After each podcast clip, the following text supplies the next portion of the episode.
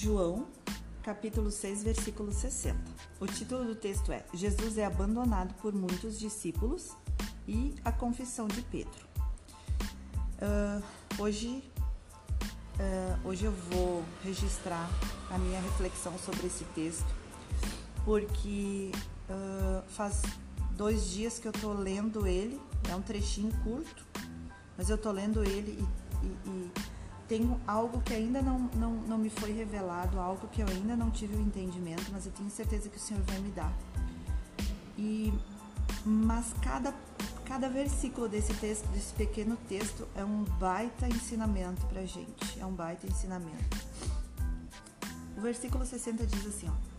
É, Jesus estava, na verdade, ensinando a palavra, né? Falando, é, ensinando. O Jesus, é, é quando veio aqui, o Evangelho se chama assim. É, o Evangelho significa boas novas, né? Evangelizar é, significa levar, falar sobre as boas novas, né? Sobre novas notícias boas. Essa. Então Jesus estava ensinando a verdade para eles. Jesus estava ensinando como a gente deve viver. Jesus estava ensinando as coisas do céu, como, como é lá no céu, né? E aí diz assim no versículo 60: Muitos, pois, dos seus discípulos, ouvindo isto, disseram: Duro é este discurso. Quem o pode ouvir? Gente, é, o que, que acontece conosco aqui na, na Terra? E, e, e a gente precisa abrir a cabeça para isso, porque é muito importante. O nosso mundo tá tão caótico, tá tão. Né? Ah, na verdade, sempre foi. Na verdade, sempre foi, mas parece agora, como a gente vive nessa geração, é, percebo o seguinte: é, a gente não está preparado Enquanto a gente não conhece as coisas do céu, enquanto a gente não conhece a verdade, a gente não conhece é, o propósito da existência humana, a gente não consegue entender tá? É, as coisas do céu. E nós somos tão frágeis e tão covardes. Essa que é a verdade, nós somos covardes porque a gente não resiste a uma, a uma palavra que exige de nós disciplina que exige de nós fazer o bem, que exige de nós fazermos o que existe no céu aqui na terra, que era o propósito de Deus, né? Só que a gente não faz isso. Aí diz assim no, no versículo 61: Sabendo, pois, Jesus em si mesmo que os seus discípulos murmuravam disto, disse-lhes: Isto escandaliza-vos? Que seria, pois, se visseis subir o filho do homem para onde primeiro estava. Ou seja, se a gente não consegue, é, se a gente se escandaliza com a verdade, né? Por exemplo, assim, a, a Bíblia diz que tu só pode fazer sexo depois do casamento. Nossa, vai falar isso para um jovem ou até para um adulto da nossa geração. É, isso só vai, só vai ser bem-vindo para uma pessoa já que passou dos 60, que é de outra geração. E olha lá ainda, porque muitos idosos já mudaram, já foram tão corrompidos com a nossa geração adúltera que é, é, já também acham um absurdo fazer sexo somente após o casamento. Ou seja, coisas básicas, coisas básicas que a gente não respeita e que é duro demais pra gente aceitar isso.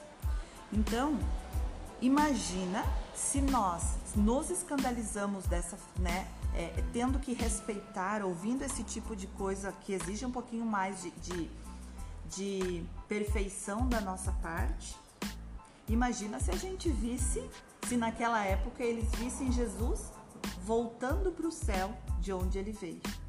Imagina hoje Jesus voltando, né? Será que a gente teria capacidade de assimilar Jesus voltando para a terra, obviamente que nós não acreditaríamos que era Jesus, como muitos não acreditaram naquele, naquele momento. Aí diz assim no, no, no versículo 63: O espírito é o que vivifica, a carne nada aproveita. Aí é essa palavra assim, ó, que me revelou muita coisa. Ó. As palavras que eu vos disse são espírito e vida. É, é algo tão simples que a gente não consegue, porque a gente espera que quando as coisas vêm do céu, que seja algo estrondoso, magnífico, magnânimo, né? É, e sabe o que, que vem do céu? Palavras simples, como esses ensinamentos que Jesus deixou em Mateus, Marcos, Lucas e João. E depois foi passando para os apóstolos e os apóstolos é, lá em todo o, o, livro do Novo Testamento, os livros do Novo Testamento deixaram os, os ensinamentos daquilo que nós precisamos viver, daquilo que nós precisamos respeitar, né?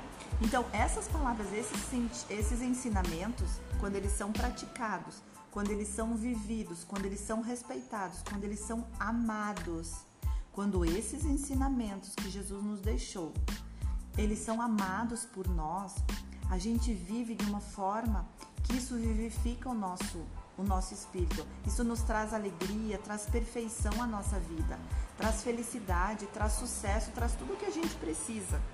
Então, essa para mim foi uma revelação incrível, tá? Foi um ensinamento muito muito é, profundo para mim essa palavra, essa questão da gente respeitar o que Deus, o que Jesus veio e nos ensinou, né? Para que o nosso espírito se vivifique. O, o, o nosso espírito, para ele se vivificar, a gente não precisa receber um, um, aquele sentimento que arrepia o nosso corpo. Não, o que vivifica o nosso espírito é a palavra dele, é, é respeitar e amar grandemente, incansavelmente a palavra dele, sabe? E executar no nosso dia a dia, praticar no nosso dia a dia. É isso que traz vida para nós. Aí no versículo 64 diz assim, ó: "Mas há alguns de vós que não creem, porque bem sabia Jesus desde o princípio quem eram os que não criam e quem era os, o que havia de entregá-lo. No caso, o o discípulo lá, meu Deus, me deu um branco agora. Judas Iscariote. Aí disse assim, ó, no versículo, no versículo 65, e dizia que isso é o que ainda, essa frase eu ainda não, não tive o entendimento do Senhor, tá? Por isso eu vos disse que ninguém pode vir a mim se por meu Pai lhe não for concedido. vou repetir. E dizia: por isso, eu vos disse que ninguém pode vir a mim se por meu Pai não lhe for concedido. Desde então, muitos dos seus discípulos tornaram para trás e já não andavam com ele. Ou seja, é, ninguém vai a Jesus se Deus não permitir. Ninguém vai. E, e acredito que ele, ele, ele, ele é, acabei de ter um entendimento. Meu Deus, acabei de ter um entendimento. Na verdade, tá? Na verdade, o fato de ele ter junto com ele o diabo, queria entregá-lo para ele ser morto, no caso Judas Iscariote, ele escolheu.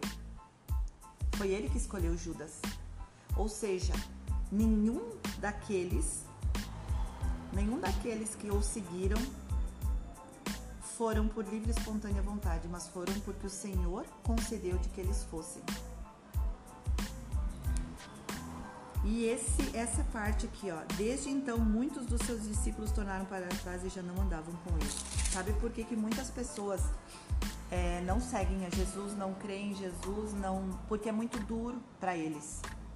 O seu coração é tão duro e tão covarde, tão fraco, que eles preferem as coisas é, idiotas do mundo, as coisas é, que só, é, é, na verdade, assim, ó, são coisas que de, é, fazem a gente morrer, né?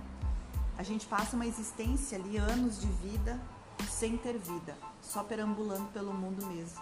Porque a gente não crê em Jesus, porque a gente não recebe essas palavras que vivificam o nosso espírito e nos trazem a vida. Aí diz assim, seguinte, seguindo a leitura. Então disse Jesus aos doze: Quereis vós também retirar-vos? Ou seja, e vocês? Querem também ir embora? Querem também deixar de me seguir? E aí Pedro confessou, né? Pedro disse para Jesus, Simão Pedro: Senhor, para quem iremos nós? Tu tens as palavras da vida eterna. E nós temos crido e conhecido que tu és o Cristo, o Filho de Deus. Respondeu-lhe Jesus: Não vos escolhi a vós, os doze? E um de vós é um diabo.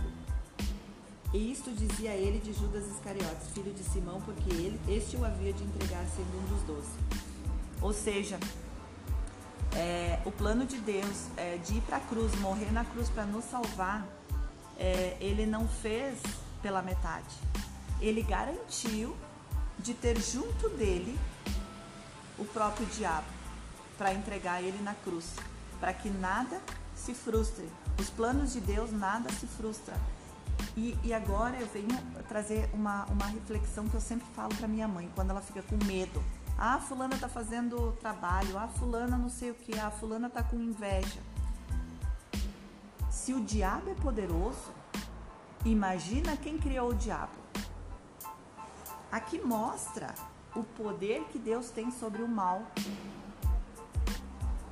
Sabe o que, que Deus faz com o mal? Sabe o que, que Deus faz com o diabo? Usa como marionete para que os planos dele se cumpram. Então, quando tu tiver com Deus, tu tá firme com Deus, tu sabe que tu está sob a, a, a, mão de Deus, a mão poderosa de Deus, e algo de mal te acontece, presta muita atenção. Presta muita atenção porque ou o Senhor quer te ensinar alguma coisa, ou ele quer que tu exerça a tua fé, ou ele quer fazer de, ele de marionete para te trazer uma benção grande. Então a gente tem que prestar muita atenção e quando a gente tem essa consciência, quando a gente tem essa percepção que o Senhor usa o mal para fazer com que os seus planos se cumpram, a gente não fica com medo é de nada. A gente passa a, a, a, ser corajoso, a gente passa a ser disciplinado, a gente passa a amar a palavra de Deus mais do que tudo. E isso vai vivificando o espírito, ou seja, essa segurança de saber que o Senhor, de conhecer a palavra do Senhor, de conhecer os ensinamentos do Senhor, é o que nos traz vida e vivifica o nosso espírito.